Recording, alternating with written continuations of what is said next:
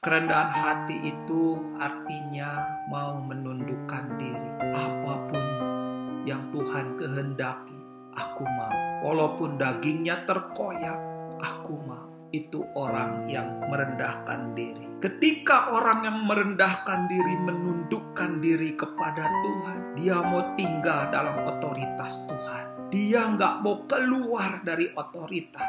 Dia mau tetap tinggal dalam tudung rohani. Dia mau diam di dalam.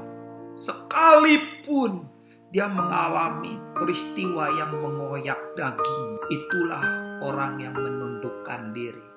Itulah orang yang mampu memberikan diri berada dalam tudung rohani. Berada di bawah naungan Tuhan. Dan orang yang mampu menundukkan diri adalah orang yang mampu mendekat kepada Tuhan.